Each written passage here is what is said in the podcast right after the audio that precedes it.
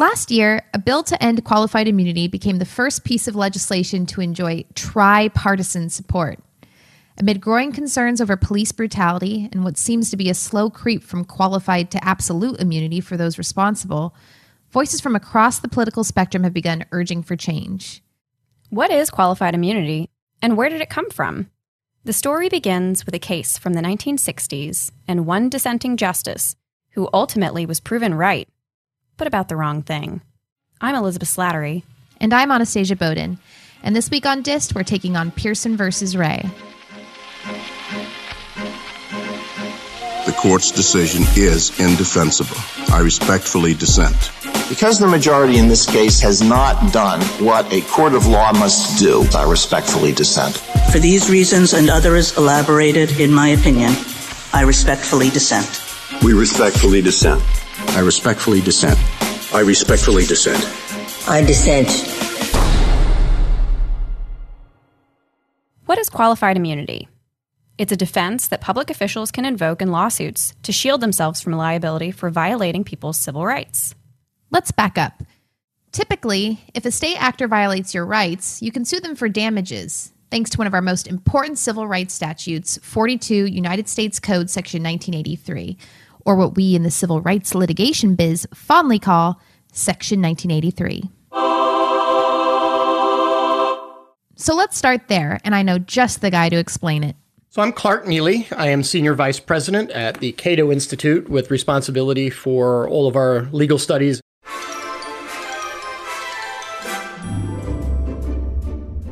So Section 1983 is the kind of colloquial term that we use today for a federal statute that was enacted in 1871 and was known variously as the First Civil Rights Act, the Enforcement Act, or the Ku Klux Klan Act. The operative text of that law has remained unchanged since 1871, and here's what it provides. Any state actor, meaning any police officer or other government official employed by the state or a local government, shall be liable to the person injured for the deprivation of any right. It is, on its face, a rather broad and sweeping remedial scheme, very clearly designed to ensure that people whose civil rights are violated by state and local government officials have the ability to obtain a remedy for that violation in federal court. Section 1983 was passed by the Reconstruction Congress in the wake of the 13th, 14th, and 15th Amendments. Those amendments gave the federal government a strong role in protecting civil liberties from violation by the states. Even after the end of the Civil War, black citizens and sympathizers continued to be deprived of the full enjoyment of their constitutional liberties. So Congress used its new powers under the Reconstruction Amendments to pass Section 1983 and give people whose rights were violated by state actors recourse in federal court.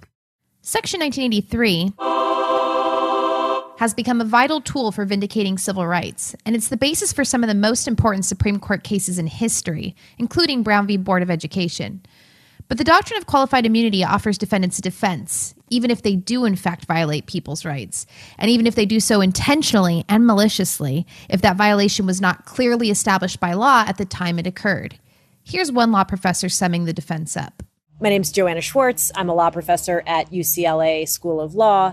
Qualified immunity is a legal defense that was created by the Supreme Court in 1967 that protects police and other government officials from liability in damages cases if the right that they violated has not been clearly established, which has been interpreted by the Supreme Court in recent years to require a prior court decision holding virtually identical conduct to be unconstitutional. Proponents say that public officials need immunity in order to be free to vigorously carry out their duties. Opponents say that qualified immunity is unsound public policy, unsupported by the text or the intent of Section 1983, and over the years has turned into near absolute immunity. Or, as Clark, an outspoken opponent, put it, I consider it to be the cornerstone of our near-zero accountability policy for law enforcement in this country. So now we know what qualified immunity is. But where did it come from? Enter Pearson versus Ray.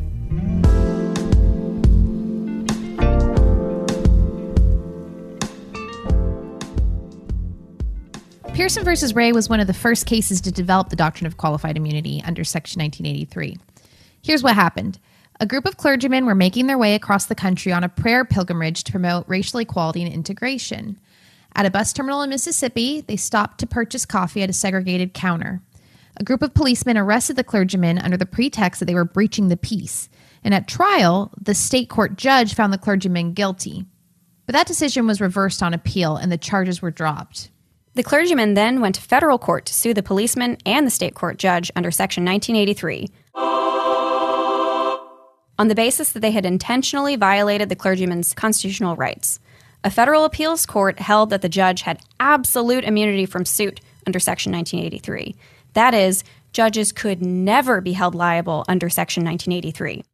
And while policemen had a good faith defense rooted in common law, they did not enjoy that same defense under Section 1983, because in the intervening years, a court had ruled that similar conduct was unconstitutional. The policemen were in fact liable for violating the clergyman's rights. The Supreme Court granted cert to resolve whether and under what circumstances judges and police were immune from suit under Section 1983.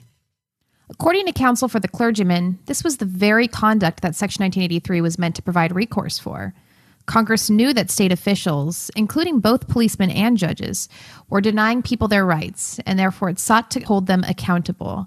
Here's the clergyman's attorney arguing in front of the Supreme Court. They were concerned about the phony justice, the sham justice, the police who arrest and the judges who convict when there is no evidence of any wrongdoing. The justices, however, were very concerned about the prospect of judges being sued under Section 1983. Here's Justice Hugo Black.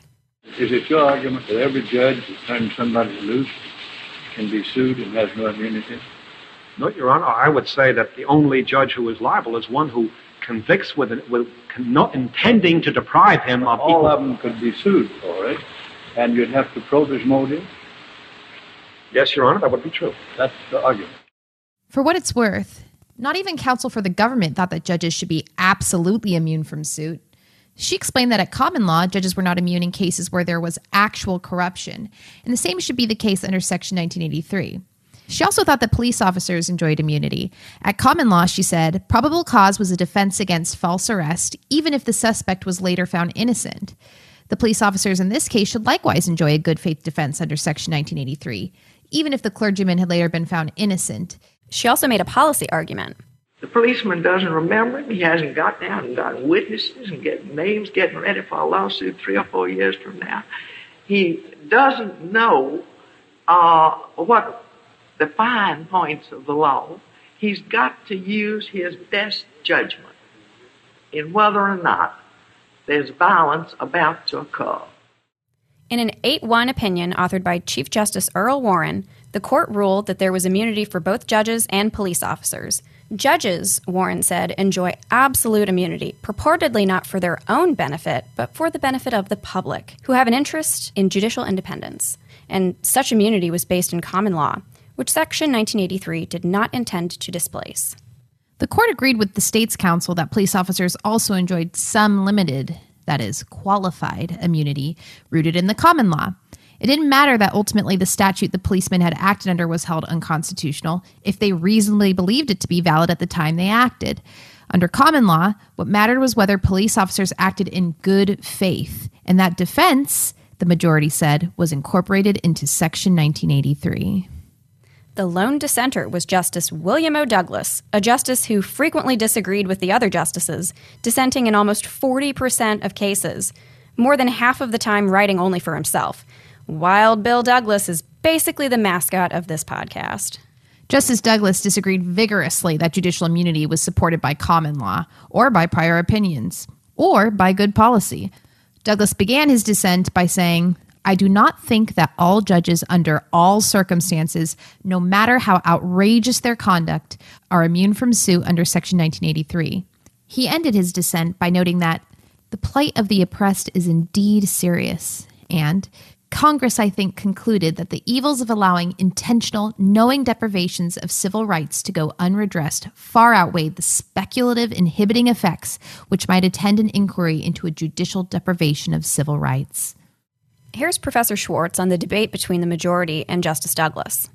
Qualified immunity is intended to balance the interests in holding police and other government officials accountable when they do wrong, but also to protect officers from the distractions and burdens of being sued when they act reasonably and insubstantial cases are brought against them. And I think that the dissent in Pearson and much of the debate about qualified immunity is really a debate about how strong a power civil rights lawsuits should have, and the extent to which they are achieving valuable compensatory and deterrence goals, and the extent to which they're too strong. And so I think you see that debate in Pearson and really in all of the qualified immunity cases that come after. Wild Bill thought civil rights lawsuits under Section 1983 ought to have a lot of power. The majority thought it ought to have less.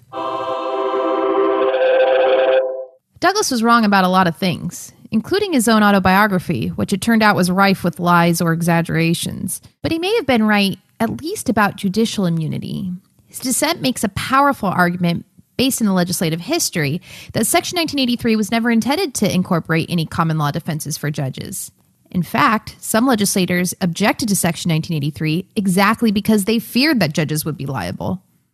Justice Douglas makes an extremely powerful point in his dissent in the Pearson case. And what he says, in essence, is, look, start with the text of the statute. And it doesn't say anything about qualified immunity, about absolute immunity for prosecutors or judges or anybody else. But of course, then the majority kind of goes off road, and looks back and says, well, we had these background defenses and we should, assume that Congress meant to put them in the statute. But they omit a key fact, and that is that all of this was discussed and debated by Congress when they were considering Section 1983. And people who objected to Section 1983 objected to it because it would make judges and, by extension, police officers liable. And people who supported Section 1983 supported it because it would make judges and police liable. Because why? Because that's exactly the nature of the evil that was at hand. It was, and I'll quote from Justice Douglas. He says, "The position that Congress did not intend to change the common law rule of judicial immunity ignores the fact that every member of Congress who spoke to the issue assumed that the words of the statute meant what they said and that judges would be liable." Why? Precisely because judges were a part of the problem.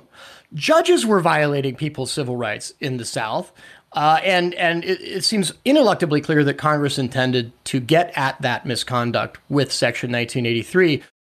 The problem is that same objection applies to immunity for police officers, yet Justice Douglas made no mention of this, ostensibly agreeing with the majority on this point and allowing the police officers to avoid liability for their conduct. Still, it was a pretty mild error at the time as far as it goes. And the way it boils down is that if the government official was enforcing a law that they understood at the time to be constitutional, but that law is later determined to be unconstitutional, they should not be held liable for their enforcement activities during the period of time when the law was understood to be constitutional. I think that's a fairly unobjectionable policy, but it is still a policy. That doesn't comport with the language of Section 1983, but it really would only cover a tiny handful of cases. Pearson was just the beginning of the long, twisted qualified immunity journey, however, and by the end of it, it would turn out that Douglas was right about Section 1983's text, purpose, and inevitable effect. Just about the wrong defendant.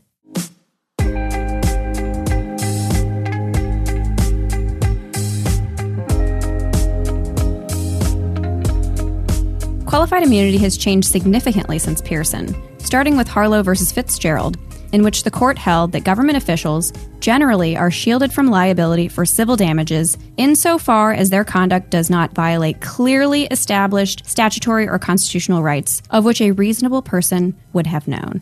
Here's Professor Schwartz on the change.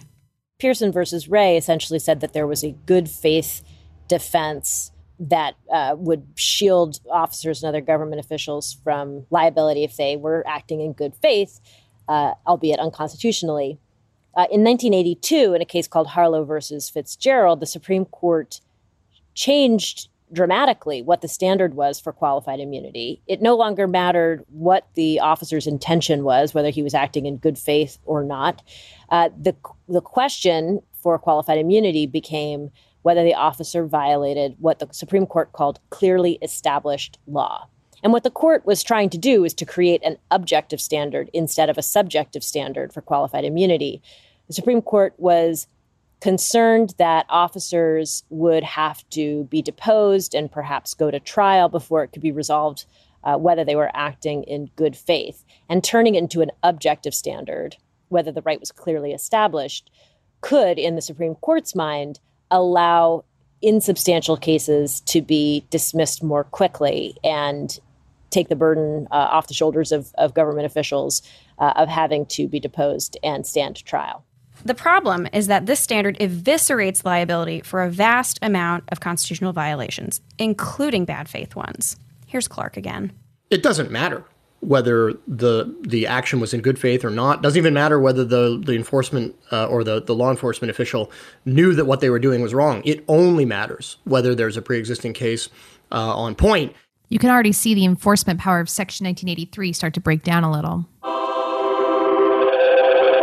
But all of this just opened up more questions. Here's Professor Schwartz. So Pearson was in 1967, said you have to have this good faith defense. 1982 in Harlow versus Fitzgerald, the court says, forget about good faith. We're focused on whether officers had violated clearly established law. And then the question became, what is clearly established law? What does it mean to clearly establish the law? And so since 1982, the Supreme Court has offered varying answers to that question. And there's really two different prongs of it. One is, do you need a court case to clearly establish the law? And the Supreme Court has said yes, in all but exceptional circumstances where the constitutional violation is obvious, you do need a court opinion. I guess the next question is which court's opinion? And the Supreme Court hasn't been particularly clear about that either. And then the third part of the question, which gets to Mullenix, is how similar does that prior case have to be in order to clearly establish the law? Mullenix was an even more dramatic turn for qualified immunity. Mullenix versus Luna is a case where a man was trying to flee the police, trying to avoid a misdemeanor warrant, and he was traveling along rural roads in Texas. There weren't any other people around or any other cars. And what the law enforcement agencies that were involved in this effort decided to do is to put spike strips down on the street so that Lehio would run over the spike strips, his tires would get punctured, and then he would roll to a stop. But then there was an officer from the Texas Department of Public Safety, Chad Mullenix, who decided that he was going to do his own thing. He decided that he was going to stand on a bridge, highway overpass, and shoot at Lahia's car as it was driving by, which he did, even though a supervisor told him not to. And he hit Lehia, and Lehia died. Mullenix, shortly after he killed Lehia, said to his supervisor, "How's that for proactive?" And it was a response to a conversation that the supervisor had had with Mullenix earlier in the day when he told Mullenix that he was engaging in behavior not becoming of his office and urged him to be more proactive. So the trial court, which was in Texas, and the Fifth Circuit Court of Appeals denied Mullenix's request to get qualified immunity. But then the case went up to the Supreme Court. The Supreme Court granted cert and reversed and held that the officers were entitled to qualified immunity. And they looked at prior court cases where officers had shot into cars, and it was ruled unconstitutional to do so in some of those cases. And the Supreme Court said the facts of those prior cases are not similar enough to the facts in Mullenix versus Luna. In one, the car was driving at a different speed. In another, it was going towards an officer instead of away. And there's a hazy line between excessive and constitutional force. And this case, it would not have been clear to any officer that it was unconstitutional to do what he did. And so the court granted qualified immunity. And again, because an officer's good faith plays no role in the qualified immunity analysis, the statement, "How's that for proactive?" didn't play any role because that's not relevant to the qualified immunity analysis. In practice, Mullenix requires plaintiffs not just to identify a case with an analogous rule, but a case with identical facts. The Reconstruction Congress is rolling in its grave. To see how it plays out in practice, consider a few cases. In Baxter v. Harris, Nashville police officers released a police dog on a suspect, despite that he had surrendered and was sitting with his hands in the air. The man, who was injured by the dog, sued for compensation under Section 1983. To satisfy the clearly established law requirement, he pointed to a lawsuit where policemen had released a dog on a man who had surrendered by lying down. Here's Clark. He sued for violation of this Fourth Amendment right against unreasonable force. One might have thought the good news for him is that there was a nearly identical case on point, which there isn't usually, but this time there was. But again, it was another pursuit case, and in that case, the suspect, when he realized he'd been caught, he lay down on the ground with his hands at his side and in a position of surrender. And yeah, the Sixth Circuit held that there is enough of a difference between those two cases, one suspect lying down on the ground in a position of surrender and one suspect sitting up in a position of surrender. That makes them different enough that the law was not clearly established that you are not supposed to sic a police dog on an unresisting suspect who has already surrendered. And the officers were granted qualified immunity in Baxter v. Bracey. And the court allowed that they took it up. It was an ACLU case, very well litigated. And the Supreme Court denied cert on that and allowed that decision to stand. Or take the case of McCoy versus Alamu, where a prisoner sued a correctional officer for spraying him in the face with a chemical agent without provocation. Even though the court ruled that spraying the chemicals violated the Eighth Amendment, you know, the one that prohibits cruel and unusual treatment, it dismissed the case because, quote, it was not beyond debate that it did, so the law wasn't clearly established. Or consider Taylor versus Riojas, where the plaintiff alleged that for 6 full days, correctional officers confined him in a pair of cells, one covered floor to ceiling in massive amounts of feces, and the other with sewage coming up through the drain.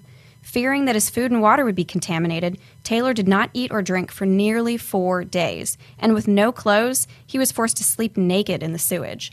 The Fifth Circuit granted qualified immunity on the basis that the law wasn't clearly established, that prisoners couldn't be housed in cells teeming with human waste, quote, for only 6 days.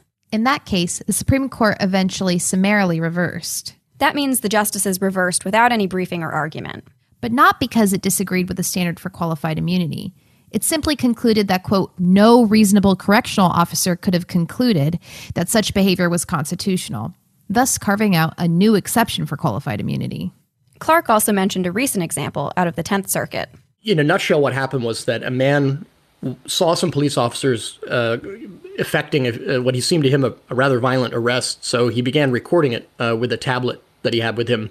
The police noticed this. They came over, started harassing him, insisted that he hand over the tablet, tried to delete the video, but were unsuccessful. And so he sued, arguing that the police had violated his constitutional right to record police officers in public, which I think is a fascinating question in and of itself. The Supreme Court has not yet weighed in on that, but 4 or 5 circuit courts have, and every single circuit court that has looked at the question has said, yes, clearly you do have a constitutional right to record police in public.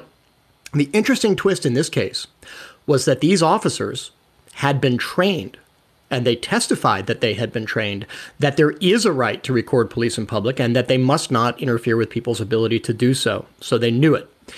The 10th Circuit nevertheless granted qualified immunity. Why? Because the 10th Circuit had not yet weighed in on this issue. And the mere fact that 4 or 5 other circuits had said that there's a right to record police in public was not sufficient to clearly establish that right in the 10th Circuit. So you've got about half of the federal courts of appeals saying there's a right to record police in public.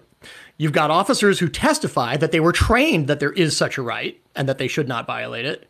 And the 10th Circuit still grants qualified immunity, not because, you know, they needed to be protected about making any sort of snap judgment in the field, which is what we're always told when people try to defend qualified immunity, but literally because there was this just tiny little doctrinal crack in the system that enabled these officers to weasel out of the obviously improper conduct that they had engaged in. And to put a cherry on top of this, you know, ice cream sundae of injustice, the court did not even resolve the underlying merits question of whether there is now in the 10th Circuit a right to record police in public, because the Supreme Court in a 2009 case told lower courts that they can take this sequence in whichever order they want. So you don't have to first decide, is there a constitutional right? And if so, second, was it clearly established? You can take that in whatever order you want. And then guess what happens? The doctrine doesn't develop. So guess what? We still don't know whether you have a constitutional right to record police in public in the 10th Circuit. And it's very difficult to see how we're going to find out. Judge Willett had a great quote about that in a Fifth Circuit opinion where he's talking about that sort of catch-22.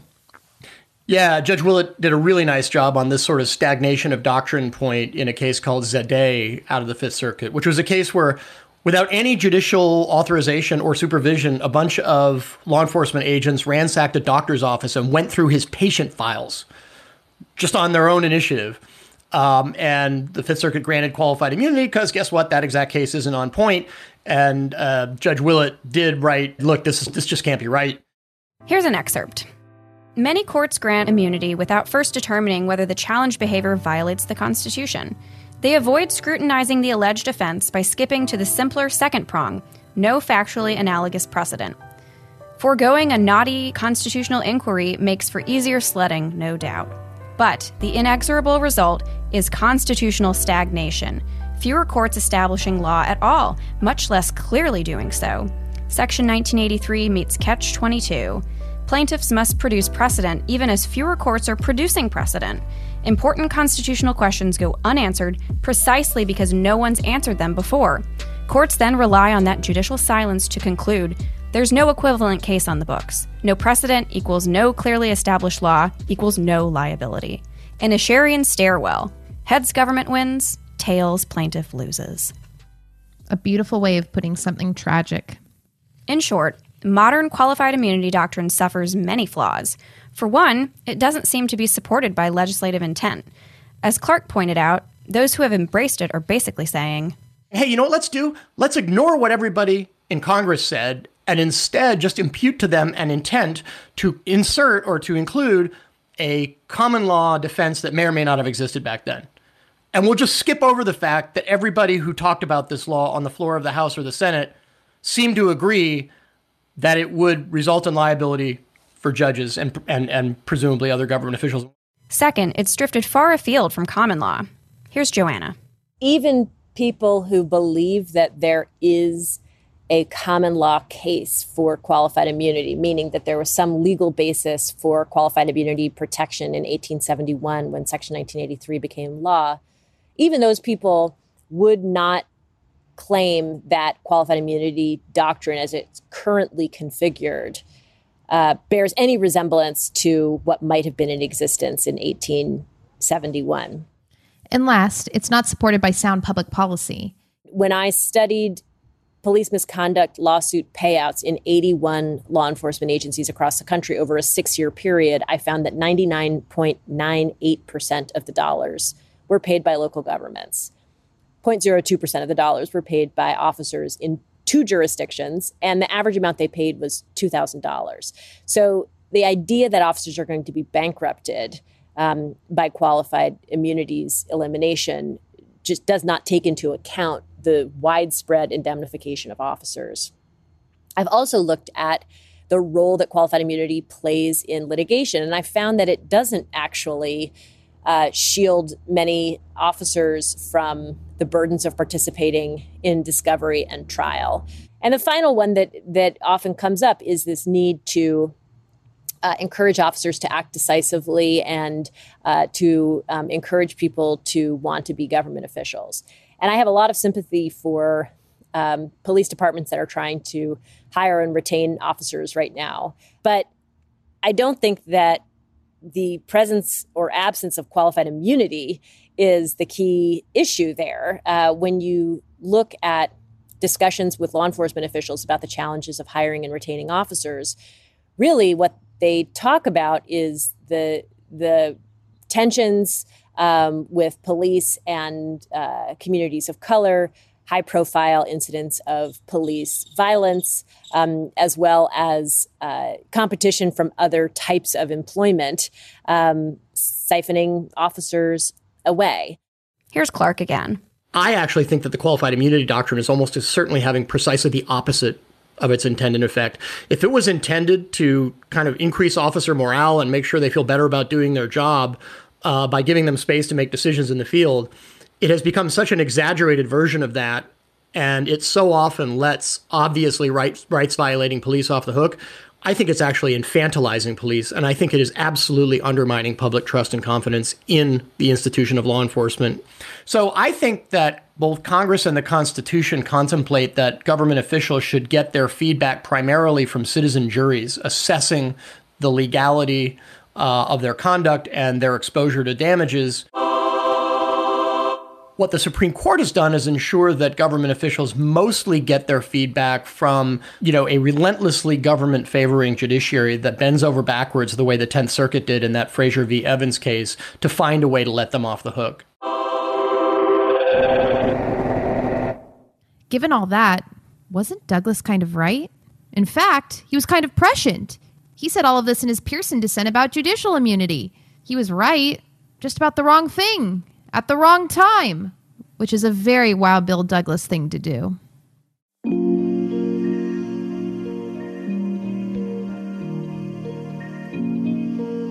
So, how does qualified immunity figure into current debates about criminal justice reform? People perceive, and I think it's increasingly obvious that they perceive, that there is a massive differential in terms of the amount of accountability to which we ourselves as ordinary citizens are held by members of law enforcement versus the amount of accountability to which they are held. And to just, again, top that off, the court gets it exactly backwards. It should be police and prosecutors who are held to a very, very high standard of accountability, both because of the incredible amount of power and discretion that they wield, but also because by virtue of their training, they are, at least in theory, supposed to have a better grasp of what the law is than ordinary people. But as in so many things having to do with qualified immunity, the Supreme Court gets this exactly and disastrously wrong. And the result is that instead of being held to a comparatively high level of accountability, police and prosecutors and other law enforcement officials are held to an astonishingly low level of accountability, while at the same time, all of us ordinary regular citizens, we can be arrested, prosecuted, convicted, and even incarcerated for engaging in conduct that we didn't know was unlawful. And no one sheds a tear for us. At least no one on the judiciary sheds a tear for us, at the same time that they're wringing their hands about the possibility, of some police officer being held liable for engaging in conduct that he didn't know was improper. I don't think it adds up whatsoever. Yeah, ignorance of the law is no excuse unless you're a man with a gun and the full power of the state behind you. Right. And, ask yourself, does that sound right? Does that seem like that's resonating with the general public these days? I mentioned to Clark that, depending on whether you're reading the majority or the dissent, the facts might sound more or less sympathetic. And he said, I think it's easy, to kind of poo-poo some of these cases if you don't know the people involved. But when you put yourself in the situation and think, what if you were standing there watching that person, a loved one? And unfortunately, this happens, a lot. Police are called. Police actually spend more of their time responding to incidents, things like arguments or mental health episodes than they do investigating actual crimes. So we rely on them to do a lot of this. And there was a case out of the 5th Circuit just recently where police were called to the home of a man who was having a mental health episode. He was, making some suicidal remarks. He retreated to his bedroom with a can of gasoline and apparently had splashed some of it on himself. The officers went into the bedroom and one of them began to unholster his taser. The other officer said, no, we've been trained that you don't shoot somebody with a taser who's holding a can of gasoline, especially if they might have it on themselves, because you might light them on fire. Two of the other officers then did precisely that. They shot the guy with their taser, they did light him on fire, and they did burn him to death. So they showed up and caused exactly the worst case scenario that could have happened. They showed up and ensured that happened. That case went up to the 5th Circuit, and what do you suppose the 5th Circuit did? It granted qualified immunity. Now, the plaintiffs in that case are seeking rehearing, and I hope they get it. And I hope that case gets a lot of publicity because I don't know anybody who looks at what happened there and says to themselves, yep, that sounds about right. So our guests think qualified immunity contributes to popular outrage over police brutality. But do they think getting rid of it would have any practical effect on police behavior? I do. And I think they know it, which is the reason why they make preserving it their number one priority. But it may be just the beginning of the solution. I don't think that ending qualified immunity is a silver bullet that would usher in a completely new golden age of police reform. But I do think that eliminating qualified immunity would do several important things. One, it would clarify the law. Right now, the Supreme Court has told lower courts that they can grant qualified immunity without ruling on whether the Constitution was violated. And what that ends up meaning is that there's a lot of areas of the law where it is not clear whether the Constitution is violated. I also think that eliminating qualified immunity would reduce the time and complexity and cost of bringing civil rights cases. And that would mean, I think, that more lawyers would be willing to take these cases. But there's still a lot of other ways in which officers and law enforcement and government more generally are insulated from the consequences of their actions. And all of those other protections, whether it's the challenges of finding a lawyer, the challenges of pleading a case, the constitutional standards themselves, the difficulty of convincing a jury and being sympathetic to plaintiffs in civil rights cases, all of those challenges would continue to exist. So what's the potential for change? The potential of restoring this version of Section 1983 to this. At least some of the justices have signaled uncomfortableness with the state of qualified immunity. Justices Scalia and Kennedy, when on the bench, indicated they thought the doctrine had strayed from its common law origins. And sitting justices have also been sending signals. In Baxter v. Bracey, the case where the Fifth Circuit ruled that case law involving unleashing dogs on those who surrender while lying down is not relevant to cases involving unleashing dogs on those who surrender while sitting, Justice Thomas dissented from the court's refusal to hear the case. He wrote to say that the court had long departed from text, intent, and common law, and, quote, at least ought to return to the approach of asking whether immunity was historically accorded the relevant official in an analogous situation at common law. Justice Sotomayor also wrote a dissent, joined by Ruth Bader Ginsburg, in Casella versus Hughes. She said of the majority, the decision is not just wrong on the law. It also sends an alarming signal to law enforcement officers and the public. It tells officers that they can shoot first and think later. And it tells the public that palpably unreasonable conduct will go unpunished. Because there is nothing right or just under the law about this, I respectfully dissent. So it's kind of one of these interesting situations where you've got, sort of the so-called conservative wing of the Supreme Court, or at least some of its members, expressing concern about qualified immunity from a legitimacy standpoint. Is this a doctrinally legitimate doctrine? To which the answer is obviously no. And then you've got members, at least some members of the, sort of left wing of the Supreme Court who have begun to recognize just the sheer amount of injustice that the qualified immunity doctrine causes. And it'll be interesting to see if we get the requisite number of justices to take up qualified immunity and give it a fresh look. So, does public outrage make the court more or less likely to resolve some of these issues? That is a really, really challenging question. And I think that, let me say that anybody should be hesitant to stake out too much turf. But since you asked me to speculate, I will speculate. One thing that we knew throughout the entire term, last Supreme Court term, was that qualified immunity was on the justices' radar. And the way we knew that was that they kept sequencing cert petitions involving challenges to qualified immunity so that they would all become, ripe and ready for conference on the same day. And by the time we got to May, so close to the end of the term, there were like 10 or a dozen cert petitions, high quality cert petitions involving challenges to qualified immunity that were essentially all available for conference on the same day. That's a lot of case of cert petitions to have on the same subject matter, and it didn't happen by accident. They coordinated it. Then we got George Floyd. George Floyd happened in May. The killing of George Floyd happened, and, cities erupted. And almost overnight, Congress was suddenly having a serious discussion about police reform, and qualified immunity was front and center in that discussion. My guess is that at least some of the justices perceived that Congress was now at least aware of and perhaps serious about taking action in this area, and that it would be either unhelpful or ill-advised for the court to get involved at the same time, so that you've now got two different branches trying to solve the same problem in tandem, and that a better approach would be to kind of stand back, let the Congress do whatever it was going to do, which, by the way, turned out to be nothing, at least last year, and then, you know, kind of wait and see what it looked like when the dust settles. So what might the court do? I think for now, all it's going to do is what we've seen it do, which is try to take sort of the worst edges off of it to reverse the most embarrassing cases. And plaintiffs in Section 1983 cases will suffer. Probably the number one effect that qualified immunity has on our system is discouraging otherwise meritorious cases from being filed. There have been surveys, Joanna Schwartz has referred to this in her research, as have others. There have been surveys of plaintiffs' lawyers who are asked whether qualified immunity is a factor for them in deciding whether to accept a case and proceed. And every single one of them, not surprisingly, says, yeah, of course it is. It's a huge factor, right?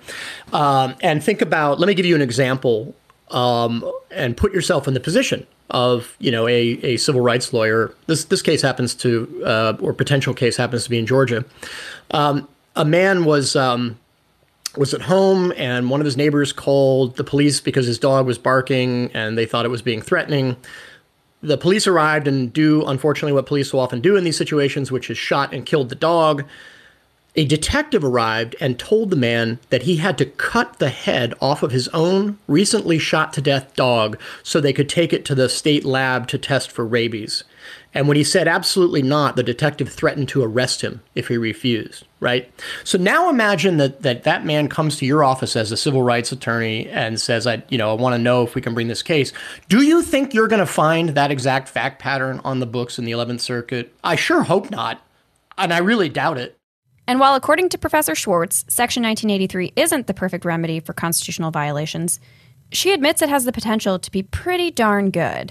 I think that Section 1983 suits seeking damages are a highly imperfect tool to achieve the intended pair goals of compensation and deterrence.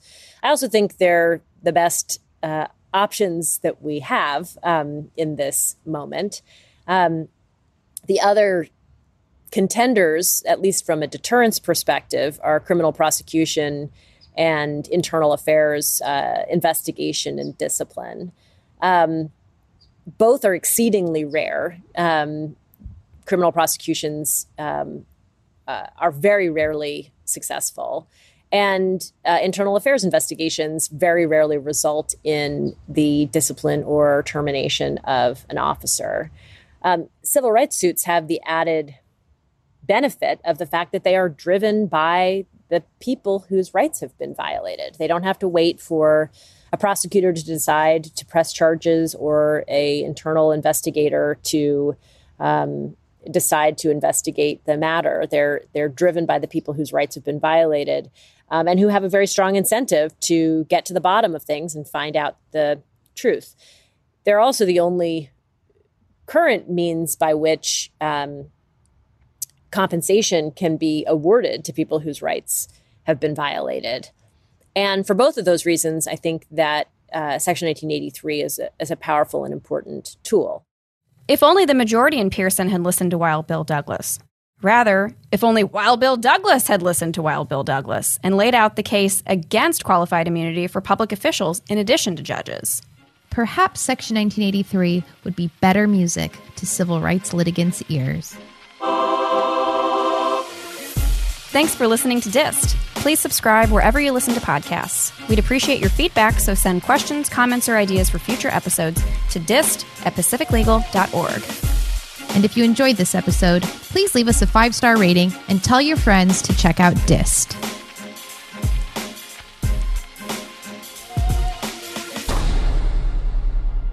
Boop, boop, boop, boop. Sorry. That was beautiful. All that Demi Lovato practice is working. Sorry, not sorry. Exactly. Boop. I love the word analogous. Analogous. That's a good one. Boop. It's simply concluded that no reasonable... I hear you. I hear you, Patreon. It's so hot in here. I have to drink water. Boop. This version of Section 1983 to this. Well, I don't know. The reverse. Sorry. But it was lovely. That was so lovely. Boop.